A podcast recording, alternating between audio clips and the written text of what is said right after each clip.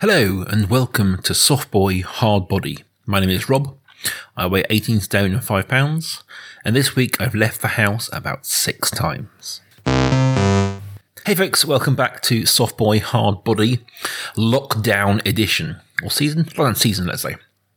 So, like you, like everybody in the world, in theory right now, I am in lockdown. I am restricted. As I mentioned previously, this means that Slimming World is closed. It means that Parkrun is closed. It means that all my normal outlets of exercise are closed. My lunchtime walks don't happen anymore. All of these things are coming together and it's making weight loss not challenging, not more challenging, but a different beast. So this week I want to talk a little bit about some of the challenges I'm facing and some of the things I'm hoping to do to combat them. The first one is food. Now, we're at the point now in the lockdown where we're mostly over all of the shortages, mostly over all of the food shortages, all the runs on shops and that kind of thing. But they are encouraging you to buy in stock and so to stock up. And we are doing that. We are at home here, we are stocking up. So we're going to the shops every two weeks. So we're kind of stocking up as much as we can. But this has led to a weird, a weird thing that I, as I called the episode, it's called scarcity in the time of plenty. So my house is full of food. I have food to last me as long as it can, so at least two weeks, if not further. And it's taking my normal brain set of understanding that even though I have all this food, I've got to ration it out. I can't just pop the shops to buy more. I can't just go and get more food if I eat it.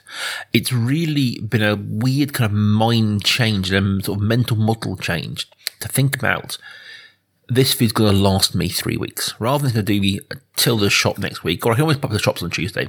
Right, right now, going outside into shops is a risk. It's going to a communal area where there's a chance of you picking up the virus. So we can't be doing that as much.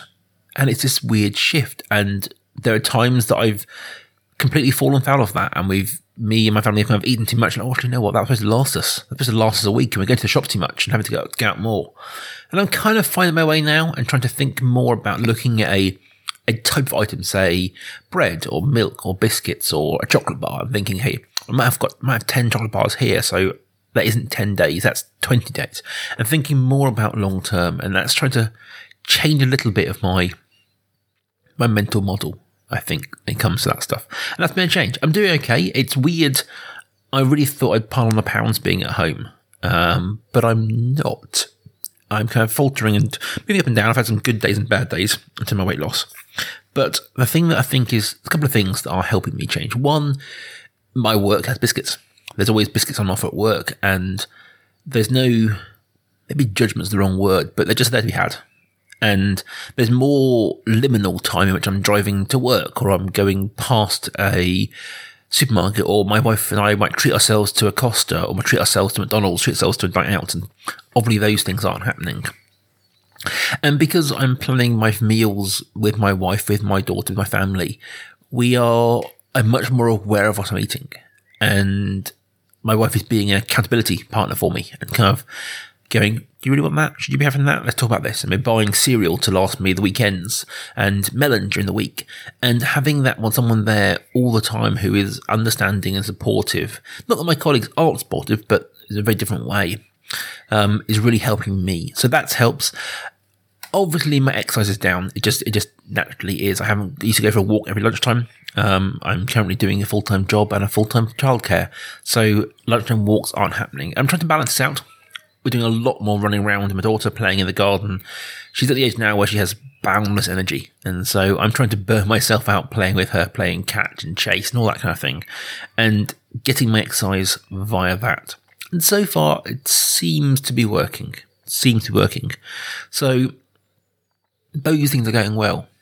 I talked last week a bit about the anxiety and the fear that comes with the current world, and those are still there. They're still there. We are still in the UK ramping up in terms of infections and in terms of people dying from this illness. So we are still in dark times and dire straits, and we are still dealing with the fact that we can't see family and friends and the isolation and the sort of the stir craziness that comes with all of this. And I'm very lucky. I live in a, you know, I live in Midlands. I have a garden and I have a bit of grass where I can go and stand outside and go for it's a lap of my garden. I can do a walk You know, I have family and I have friends who don't have those options. You know, I have I have a brother who's living in a one bedroom flat and he can't leave at all because he's high risk. So I can't imagine what that's like. So I think we're very lucky in that respect. So this isn't to say that my problems are trivial or unimportant, but I do, I recognize the privilege of what I have here. I recognize how lucky I am to have this place and the options to me. But the fear is still there. My fear is still about people getting ill, people dying, me dying. You know, one of the reasons why I make this show is because I am overweight and I have health problems with that. And I fear what happens if I get disease because I already have the famous words underlying conditions. And I don't want that. I don't want to not to die. I don't want people who I know to die. I don't want people I love to die. But that's the world we live in right now. And I try and keep in shape and I try and handle that, but occasionally it overcomes you and you just need some chocolate or you just need something something small in your life that is good and is simple. I think that's one of the reasons why I've always got overweight is that food's been my go-to mood moderator. It's always been the one thing that I can turn to and go, you know what, life's complicated, it's hard, but you know what, slice of cake, that's pretty easy. Power crisps, that's simple, make me feel better.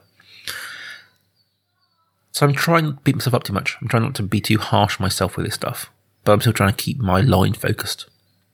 I'd love to hear how you guys are doing in terms of keeping on board with whatever health fitness journey you're doing, or if you're not, just send me anyway things you're doing. I'd love to hear from you in any kind of shape or form.